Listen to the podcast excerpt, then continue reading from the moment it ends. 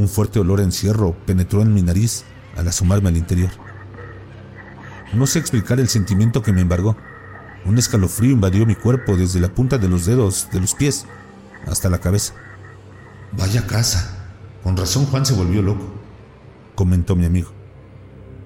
Juan no estaba loco. con los audífonos puestos. El rostro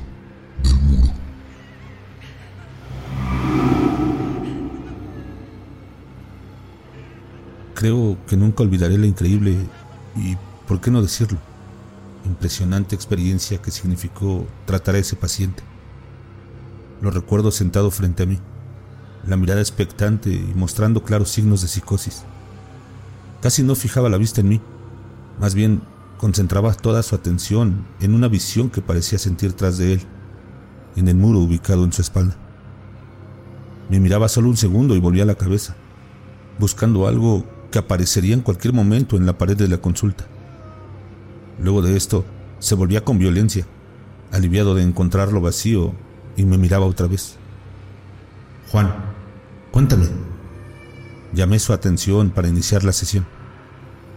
Doctor, ¿usted cree que ese rostro aparecerá aquí también o solo en mi casa? Era obvio, por su tono interrogativo, que esperaba una pronta respuesta, así que intenté que hablara sobre la visión. Empieza por explicarme de qué rostro hablas. Quería extraerlo de su mente, extraviada por un miedo que manifestaba en ese momento. Era un cuadro al principio, doctor. Un cuadro que aterraba a todos los habitantes de la casa. Fui el único que se atrevió a hacer algo.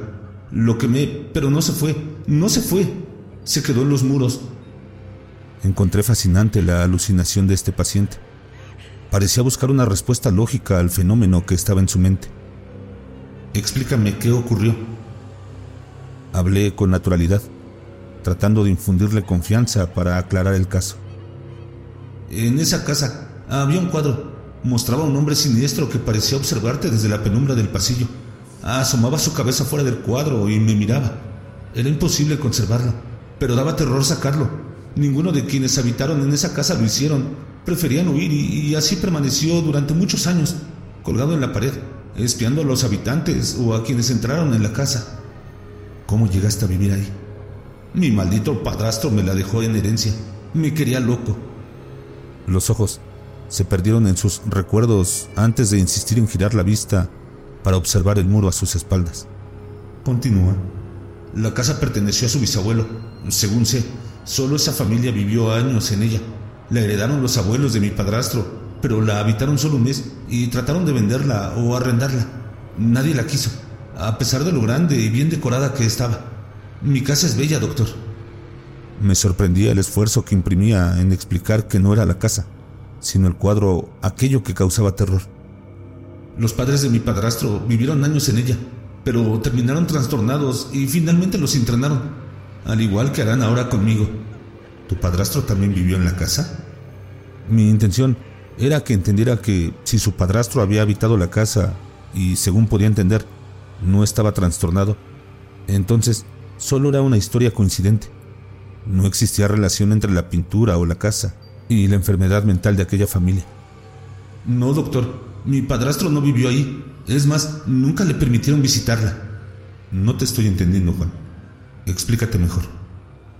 Me interesaba que enlazara la historia hasta las razones que lo impulsaron a vivir ahí. Solo así quedaría claro el motivo de su obsesión. Él se crió lejos de la casa. En cuanto partió a estudiar al extranjero, sus padres se mudaron a vivir ahí. Era hijo único. Al principio se comunicaban constantemente, pero desde el día de la mudanza no logró hablar con ellos ni tener noticias. Además, dejaron de enviarle plata y no volvieron a comunicarse de ninguna forma con él. Él contactó con sus familiares y le dijeron que sus padres estaban muy raros.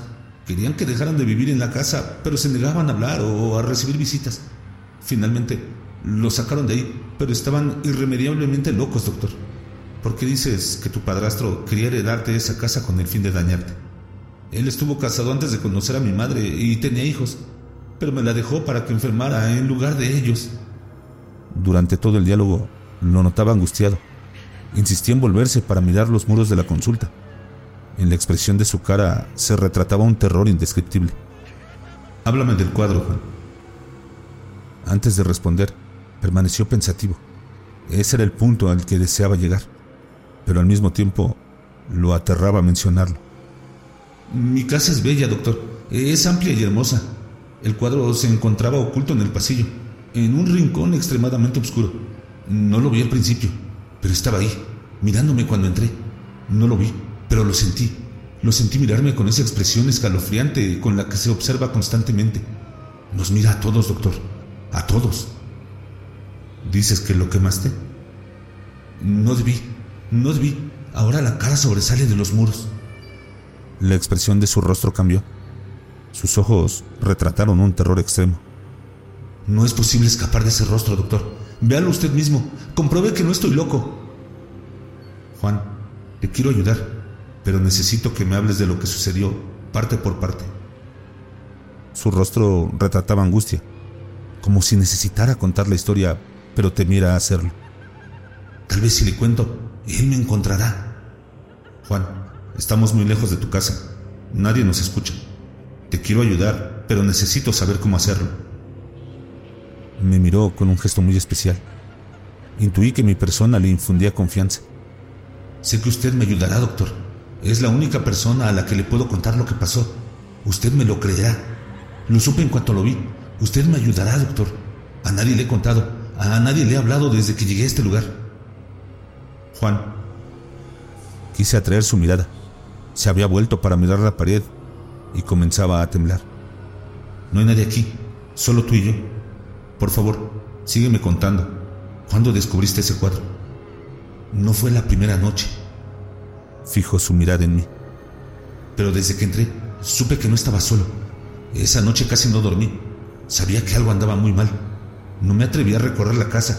Traté de entender qué me infundía tanto miedo. Descubrí que era algo que se encontraba en ese pasillo oscuro, muy oscuro.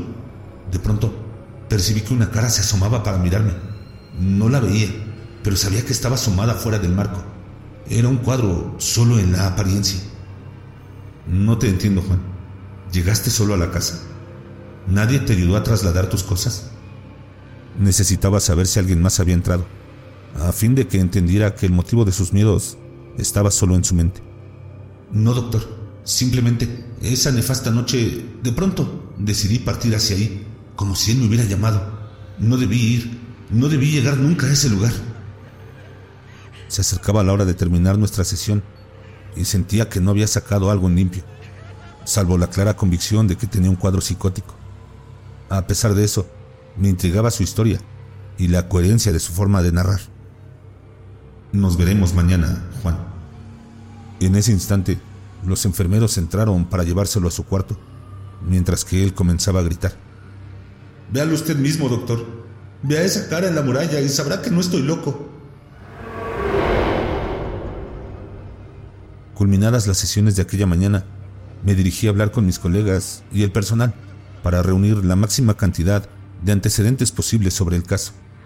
No creía en sus historias, pero me intrigaba la coherencia con la que hablaba, pese a lo absurdo de sus miedos.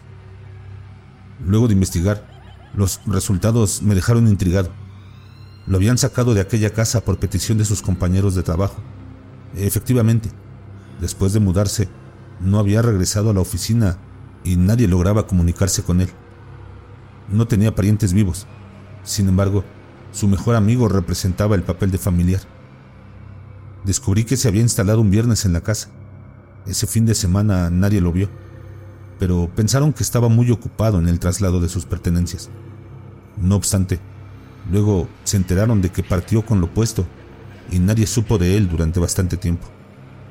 El lunes siguiente no se presentó a trabajar y tras un largo ausentismo comenzó la búsqueda de Juan. En el lugar donde arrendaba, les informaron que no sabían de él luego de salir aquel viernes. Lo dieron por desaparecido, pero siguieron investigando hasta llegar a su amigo quien contó que lo había visto por última vez el día que le comentara sobre la herencia y su intención de habitar la casa dejada por su padrastro. Sin embargo, se percataron de que se encontraba en apariencia deshabitada al ir a buscarlo. El amigo de Juan expresó su idea de dirigirse al caserón aquel fin de semana, así que decidieron forzar las puertas. lo encontraron agazapado en un rincón de una de las habitaciones, la cara cubierta y en un estado deplorable, como si llevara en ese lugar largo tiempo sin comer o dormir. Permaneció hospitalizado durante días y el diagnóstico médico lo condujo al psiquiátrico. Deliraba sobre la casa y el rostro de la muralla. Descubrí que no había hablado con nadie hasta que me entregaron el caso. Solo desvariaba y hablaba incoherencias. Yo era el tercer médico en tratar al singular paciente. Dados los antecedentes, solicité una entrevista con su amigo y algunos compañeros de trabajo. Llamó profundamente mi atención la facilidad con la que logré comunicarme con Juan, pues contrastaba con los informes sobre su hermetismo y la imposibilidad de obtener información, algo a lo que se habían enfrentado mis dos colegas e incluso sus cercanos. ¿Por qué me había contado tanto en nuestra primera sesión? Al día siguiente se repitió la escena, calcada a la perfección. Los mismos gestos y angustia, el mismo miedo retratado en su mirada, como si presintiera que el rostro de aquel muro lo seguiría hasta el consultorio. En algún punto quise llamar su atención hacia mi persona para que dejara de escudriñar a su espalda. Juan, necesito que me hables de aquel cuadro y del rostro que viste, por favor. De inmediato se volvió a mirarme. Doctor, júreme que me ayudará y no me tomará por loco. Juan, te ayudaré y veremos tu problema. Para eso estamos aquí. Mi diagnóstico permitirá que encontremos el tratamiento adecuado. Dejarás de temer, pero necesito que me hables de tus miedos. Sus pupilas se volcaron hacia los recuerdos.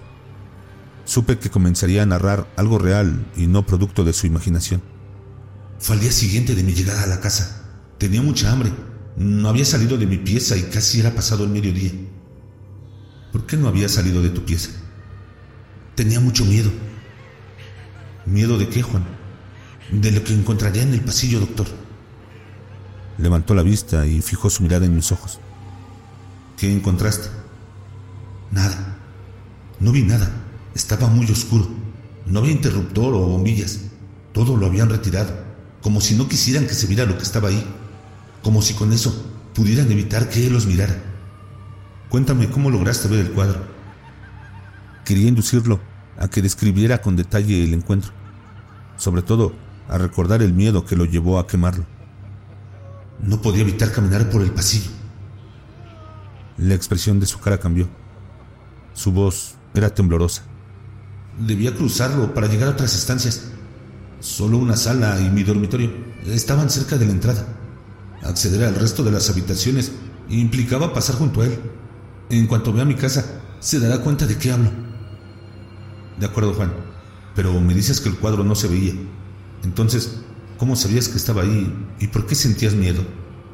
Doctor, está en toda la casa. Puede salir de ella si lo desea. Uno sabe que él está ahí. Lo sabe. Lo sabe. Lo noté descompensado. Sufría una crisis de pánico. Había decidido dejar la sesión hasta ahí y llamar a los enfermeros para que lo llevaran a su habitación y le aplicaran un fármaco tranquilizante. Pero de pronto se calmó y volvió a su estado habitual, que, si bien no era normal, contrastaba con la crisis que lo había alterado en extremo. Parecía luchar contra su miedo a fin de que lo siguiera escuchando. Doctor, me calmaré. Por favor, escuche lo que tengo que contar. De acuerdo, Juan, pero continúa hablándome de lo que te pasó. Trata de calmarte o no podemos conversar y tendré que enviarte a tu cuarto a descansar. ¿De acuerdo? Sacudió la cabeza como si ese gesto expulsara sus miedos. Luego volvió a girar sus pupilas, trayendo recuerdos a su mente. Me decidí y crucé el pasillo en tinieblas, solo para confirmar mis terrores. Y corrí y entré a la cocina. ¿Cómo los confirmaste? Estaba ahí, lo supe, era cierto. Juan, me dices que no lo veías porque el pasillo estaba oscuro. Entonces, ¿cómo supiste que estaba ahí? Sentí su movimiento y su respiración. Volvió a fijar su mirada en mí. Claramente estaba frente a un cuadro psicótico, pero lo particular de este caso era que la mirada y los movimientos oculares no mostraban rasgos de anomalía mental. Más bien, parecía recordar un episodio traumático de su vida. Era urgente contactarme con personas vinculadas a mi paciente para reunir más antecedentes sobre él. Me intrigaba en extremo. Quería sacar el máximo de resultados en nuestras sesiones. Por esta razón, necesitaba que hablara más sobre sus escalofriantes visiones. ¿Había alguien en ese pasillo que se movía y respiraba? ¿Me dices? Sí, doctor. Respondió con voz baja, como si no quisiera ser escuchado. Había alguien, pero yo sabía que no era una persona real. Necesitaba verlo. Así que busqué en la cocina algo para alumbrar el pasillo. Encontré velas y fósforos. Se notaba que la casa había quedado tal cual la dejaron sus últimos habitantes. Encendí una de las velas y me dirigí al pasillo, sigiloso y aterrado. Entonces, entonces lo vi. ¿Qué fue exactamente lo que viste en ese lugar? Estaba intrigado. Me había envuelto en su fantástica narración. El cuadro, doctor. Un hombre extraño me miraba fijamente, clavando sus pupilas en las mías, helándome y haciéndome gemir de terror. Doctor, por favor, tiene que verlo. Pero, Juan, me dices que lo quemaste. Entonces, ¿cómo lo veré? Ignoró mi comentario y volvió a perderse en sus recuerdos para proseguir con la historia. Pensé que debía quedarme viviendo para siempre en esa parte de la casa. Era mía. Me la habían dejado para habitarla. Me armé de valor y decidí que haría algo por expulsar a ese intruso. Busqué una escoba y a tientas logré derribar la pintura de la muralla. Luego la arrastré hacia la cocina. Había visto y tanteado una estufa a parafina. Le quedaba combustible. Cargado de valor, decidí terminar con el motivo de mi miedo. Logré colocar el cuadro en un lugar donde no ocasionara un incendio al destruirlo. Una vez en ese sitio, lo rocié con parafina y lancé un fósforo prendido. Ardió de inmediato. Tras esas palabras, permaneció pensativo y en silencio durante largo rato, con un gesto indefinido en su rostro. Juan, lo quemaste. ¿Qué ocurrió después? Igual que en ocasiones anteriores, fijó la vista en mí antes de girar las pupilas, buscando más recuerdos. Creí que todo había terminado. El cuadro ya no existía. Podría vivir tranquilo. Recorrí la casa. Reconocí que era muy hermosa y grande. Sería maravilloso disfrutarla, ahora que no estaba él. Comí y hasta dormí una siesta profunda. Estaba muy agotado por mi desvelo de la noche anterior. Tampoco había probado bocado desde que pisara la casa. Creí que todo había terminado y estuve contento por unas horas. Pero llegó la maldita noche y se repitió. Supe que no se había ido. Permanecí en el pasillo asomado en los muros, vigilando y observándome. Una vez más, estuve a punto de interrumpir la sesión. Lo notaba alterado en extremo y se giraba para mirar los muros que se encontraban a su espalda. Desde que había comenzado a narrar su historia durante la sesión, parecía distraerse de la conversación cuando permanecía con la vista fija en mí y sus pupilas se movían buscando recuerdos. Sin embargo, en ese momento estaba inquieto y volvía la cabeza con insistencia. No era mi intención interrumpirlo, pero necesitaba que continuara hablando. Solo así llegaría al motivo de su obsesión. Juan, continúa. Doctor, dijo tras un momento. La verdad, me doy cuenta ahora que nunca creí que se marcharía. Fue solo una idea para ilusionarme y descansar del terror. ¿Qué te hace pensar eso? En su rostro se marcó una leve sonrisa, como si quisiera expresar que había realizado una gran proeza. Luego me miró con perspicacia. Me había llevado los fósforos y la vela a mi pieza. ¿Ve que lo sabía? Solo lo miré y sonreí. Me había convertido en cómplice de su extraña narración. Sin que lo apremiara, arrancó a hablar de nuevo y apuró su narración. Intuyo que adivinó que nos quedaba poco tiempo y temía no terminar después de ese día. Esa noche fue igual a la anterior. No dormí ni comí lo que había llevado a mi pieza. Sus ojos se humedecieron. Estaba agitado por el miedo. Igual, sabía que nunca más podría dormir y comer. Moriría y ahí voy. Juan, estás vivo y contándome lo que ocurrió. Continúa, por favor. A la mañana siguiente. Giró sus pupilas para recordar. Me levanté y me dirigí al pasillo negro negro como una noche eterna. Encendí la vela y lo vi asomado en el muro, mirándome.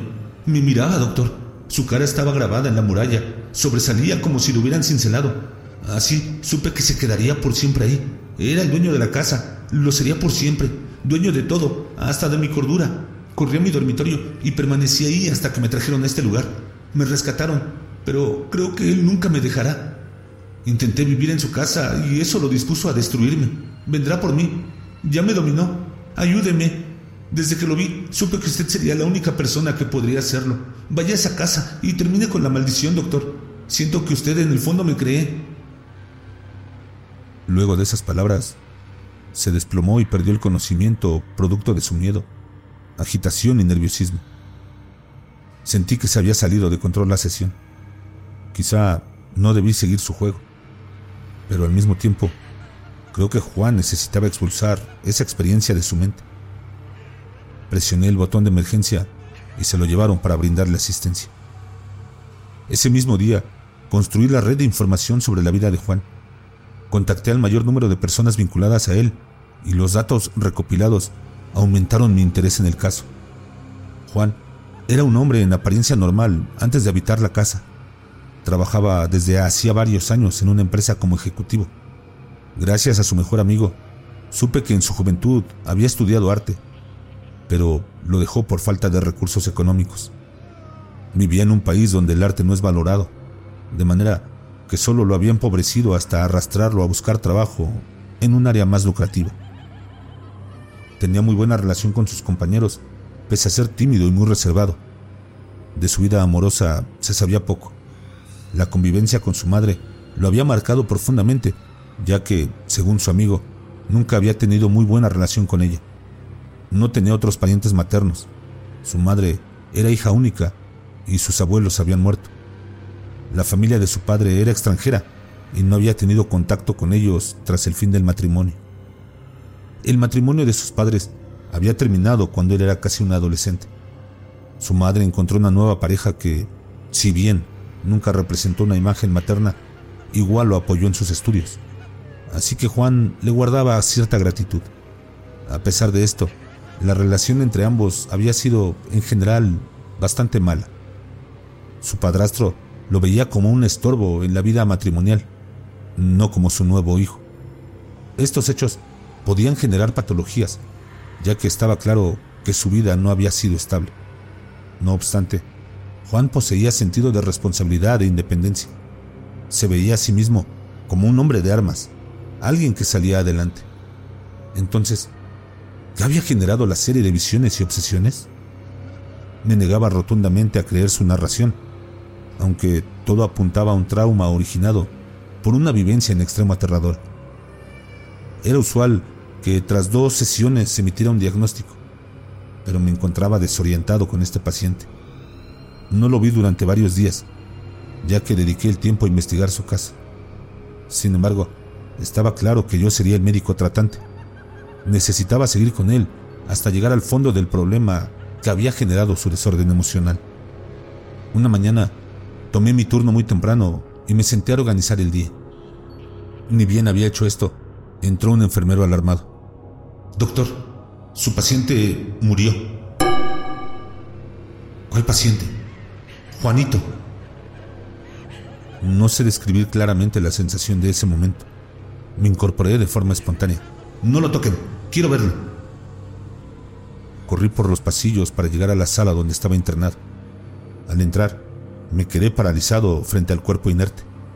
Se encontraba enroscado en el fondo de su cama, pegado al muro. Su cuerpo estaba contraído, como agazapado para esconderse de algo. Sus manos estaban crispadas en un intento de cubrir su rostro, pero su expresión se apreciaba con claridad. Era el rostro de un horror inconfundible, el gesto de quien ve algo que lo aterra. Sonará absurdo lo que contaré, pero instintivamente me giré para mirar el muro, justo hacia donde dirigía sus ojos. Soy incapaz de definir qué esperaba encontrar, pero estaba claro que algo había visto para producirle un infarto fulminante. ¿A qué hora ocurrió esto? Estaba molesto con los enfermeros, pues me di cuenta de que tal vez no lo habían vigilado bien. Yo había llegado hacía muy poco. Debían faltar 20 minutos para las 8 de la mañana, en el momento en el que el enfermero me dio la noticia. Doctor, estaba dormido cuando lo vi. Anoche nos costó un triunfo lograr que se relajara. Le suministramos los calmantes que nos indicaron. Se debe haber dormido en la madrugada. Esta mañana lo encontró muerto el enfermero que le hacía el aseo. En los últimos días, los calmantes casi no surtían efecto. Dormía muy poco y despertaba con frecuencia. Seguro, hoy se despertó y murió. Tardé unos segundos en reaccionar para examinar el cuerpo.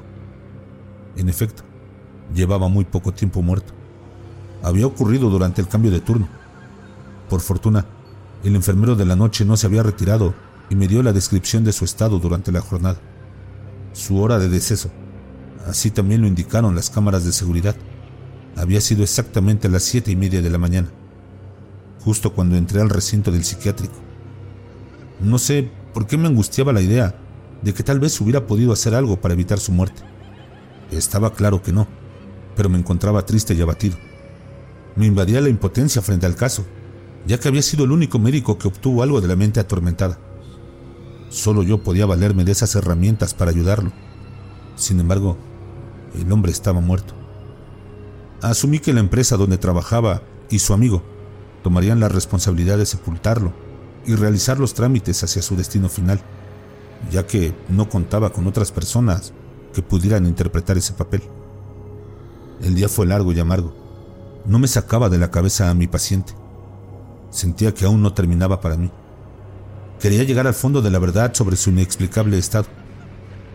Culminamos los trámites y despachado su cuerpo, me acerqué al encargado de las pertenencias de los pacientes para preguntarle qué había llevado Juan el día en que lo ingresaron. Para mi sorpresa, me informó que lo trasladaron con lo puesto. Quise recopilar datos sobre su casa. El hombre me dijo que al forzar la puerta, un compañero de trabajo había mandado a poner una chapa nueva. Seguramente esa persona tendría las llaves. Pensé que me estaba volviendo loco, pues ubiqué al hombre y hablé con él sobre revisar la casa. Me interesaba recopilar más información. Aunque le había entregado las llaves al mejor amigo de mi paciente, encontrarlo y convencerlo de que me las facilitara no fue difícil. ¿Qué estoy haciendo? Me preguntaba. Recordaba aquellas insistentes frases sobre el rostro en los muros, su intención de que lo viera con mis propios ojos. Era tan convincente el relato y los datos que ofrecía en su estado de anomalía mental que me impulsaban a seguir investigando sobre el origen de ese terror extremo. Nunca había hecho algo así en toda mi carrera. Me encontraba como un niño curioso por ver lo que Juan me encargó. Por supuesto, la idea era alocada. En verdad no iría solo a la casa. Necesitaba alguien que me acompañara en la aventura. ¿Acaso sentía miedo?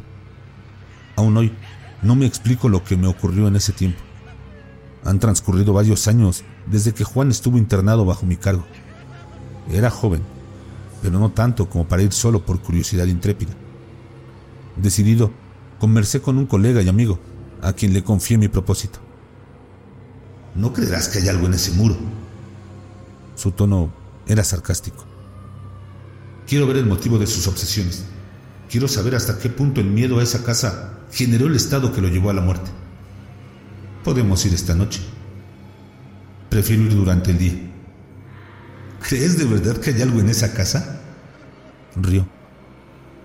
No, es solo que, según pude concluir en las sesiones, la casa posee zonas donde no existe iluminación. Se encuentra en tinieblas permanentemente. Si de día no lograba distinguir casi nada, ¿crees que de noche veremos algo? De esa forma, acordamos acudir la mañana siguiente. Llegamos a la casa, ubicado en un barrio antiguo de Santiago. La construcción daba a la calle. Una puerta maciza e imponente se alzaba ante nuestros ojos. Parecía difícil de abrir. Sin embargo, se dio con facilidad al girar la llave gracias al cambio de chapa que lucía discordante con la puerta de extremada antigüedad. Un fuerte olor a encierro penetró en mi nariz al asomarme al interior. No sé explicar el sentimiento que me embargó. Un escalofrío invadió mi cuerpo desde la punta de los dedos de los pies hasta la cabeza. Vaya casa. Con razón Juan se volvió loco, comentó mi amigo. Juan no estaba loco. Por eso estamos aquí. No estaba en mi ánimo criticarlo, sino recordarle el motivo de nuestra investigación. En cuanto cruzamos el umbral de la puerta, apareció aquel pasillo oscuro. Me intrigó profundamente el fenómeno, ya que al abrir la puerta debía iluminarse. Sin embargo, la luz pareció alumbrar solo la entrada. Vimos una sala central en el lado izquierdo de la casa, mientras que el resto era penumbra total, a excepción del final del pasillo, donde se percibía una luz proveniente de las piezas del fondo. De esta forma, parecía que ninguna de las luces que entraba a través de las ventanas y las puertas llegaba hasta el pasillo. Me creerán loco, pero producía la sensación de que se tragaba la luz para tornarse invisible a las pupilas que intentaran mirarlo. Sentí, y no temo reconocerlo, algo de miedo. Nos dirigimos al lugar descrito por Juan, ese que había elegido como dormitorio. Solo miramos desde el umbral de la puerta, pues despedía un olor penetrante, producto del tiempo que transcurrió encerrado, casi inmóvil. Yo estaba provisto de una linterna, pues me intrigaba ver aquel pasillo donde se suponía se encontraba el rostro asomado. Nos dirigimos al lugar y caminé con sigilo, como si temiera ser escuchado. ¿Me estaba volviendo loco? Sentía miedo de lo que encontraría. Mi colega no pareció notarlo, o tal vez experimentaba la misma sensación, ya que también avanzó caminando a hurtadillas. Nos detuvimos en medio de la oscuridad y encendí la linterna. Al iluminar el muro me sobresalté. Podría haber lanzado un grito de terror, sin embargo, me quedé paralizado, mirando una cara, casi viva, sobresaliendo de aquella muralla. Creo que de haber estado solo, mi pánico habría sido absoluto. Pero recobré la calma al escuchar a mi colega. Sí que estaba loco tu paciente. Talló un rostro en el muro. Buen artista. Le quedó perfecto. Amigo, Creo que equivocaste tu diagnóstico. Sí tenía una grave anomalía mental. Recuerda que estudió arte. Gracias a eso talló una cara y luego creó una historia que lo mantuvo aterrorizado. Esquizofrenia paranoide con brote psicótico. Tenía lógica lo que decía. En su delirio, Juan había ideado una historia sobre un cuadro que lo impresionó antes de caer en un estado psicótico. Luego lo quemó, pero al eliminar el foco de su delirio, necesitó otro objeto de obsesión y creó el rostro en el muro. La historia era coherente. Asumí que eso había ocurrido. Era impresionante lo bien hecho que estaba el rostro, así que nos acercamos para tocarlo. En efecto, parecía formar parte del muro. Estaba tallado en concreto. Eso nos llamó la atención, pues el material utilizado para su fabricación era el mismo del muro. Lo lógico era que lo hubiera incorporado en yeso o greda. Tal vez, pero lucía igual al utilizado para construir la casa. Recurrimos de nuevo a sus estudios para concluir que sabría cómo obtener tal efecto. Nosotros no éramos artistas. Con esta idea en mente, decidimos continuar la inspección. Avanzamos por el pasillo oscuro y llegamos a la cocina. La distribución de la casa era extraña. No parecía hecha para recibir visitas o hacer vida social en ella. Pese a lo grande, lucía construida para una persona que no disfrutara de la compañía. Esto no era idea mía. Mi colega compartió la opinión. En la cocina encontramos rastros del cuadro quemado. Se encontraban en el centro de la espaciosa estancia. El cuadro estaba calcinado, pero los rastros conservaban su forma y permitían identificarlo. Notamos que el suelo pese a ser de baldosas, se había fundido con la pintura. Además, observamos algunos trozos de la madera que había sido el marco. El cuadro debió haber sido caro y su marco de madera muy fina. A pesar de nuestros esfuerzos, fue imposible distinguir la figura que estuvo pintada sobre aquellos restos calcinados. Comprobamos que la casa continuaba y era mucho más grande de lo que imaginábamos, pero no culminamos el recorrido. No sé qué estamos buscando aquí. Yo creo que es hora de irnos de esta casa infernal. Me produce escalofríos. Las palabras de mi colega me aliviaron. Yo tampoco deseaba continuar un segundo más en aquel lugar, pues la casa me causaba una sensación bastante desagradable. Con movimientos sincronizados, nos apresuramos a salir. Cruzamos casi corriendo el negro y escalofriante pasillo. Mi amigo Llegó antes que yo a la puerta y abrió presuroso. La calle pareció aliviarlo, pues suspiró como si quisiera atrapar todo el aire que había en ella. Capté su gesto, pese a permanecer atento a la sensación aterradora que me invadía. No quería volverme a mirar el pasillo oscuro a mi espalda, pero lo hice como impulsado por aquel rostro perfecto grabado en el muro. No lo vi, aunque me invadió la sensación de ser observado por alguien que miraba a través de las sombras. Casi empujé a mi amigo para abandonar pronto el lugar. Una vez en la calle, suspiramos profundamente, como si descansáramos tras una larga carrera. Vaya casita en la que vivió Juan. Era para poner paranoico a cualquiera. Ahora el paranoico pareces tú. Recobré el aliento. A veces los pacientes cuentan historias que congelan los huesos. No fue tu paciente el que me contagió su miedo. Se volvió con un gesto irritado y me miró a los ojos. Fuiste tú y la historia de que había sido un trauma en lugar de esquizofrenia. Acordamos ir a tomar café y olvidar la absurda historia sobre la casa y el rostro del muro. Conversamos sobre la experiencia y coincidimos en no mencionar la sensación vivida en aquel extraño y oscuro lugar. De lo contrario, nos tildarían de locos. Concluimos que ambos estábamos muy asustados, pese a tener la respuesta lógica al misterio narrado por Juan. No volvimos a hablar sobre la experiencia. Tampoco me he atrevido a preguntar a mi amigo sobre su sensación luego de visitar la casa. Devolví las llaves y no supe más. Nunca me interesó conocer el destino de la casa, es decir, si volvió a ser habitada o permaneció abandonada para siempre, con aquella figura tan perfecta que daba la sensación de dormir y de que en cualquier instante abriría los ojos para clavarlos en tus pupilas. Mi colega experimentó la misma sensación. Lo confirmé ese día. No parecía hecha por una mano humana, sino ser parte de la muralla. Genial artista. Sé que lo llamó genialidad artística solo para encontrar la calma ante algo que lo tenía perturbado y aterrado. Como mencioné, han transcurrido varios años desde aquella experiencia.